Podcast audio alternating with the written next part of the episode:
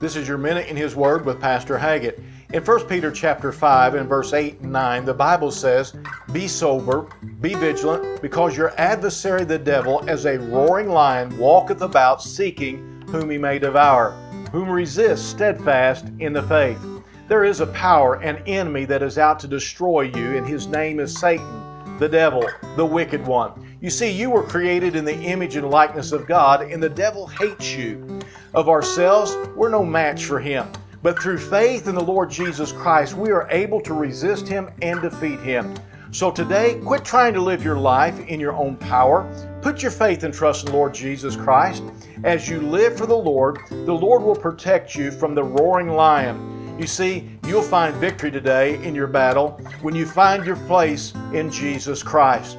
This has been your Minute in His Word. If you don't have a church home, come pay us a visit here at Calvary Baptist Church in Marshall.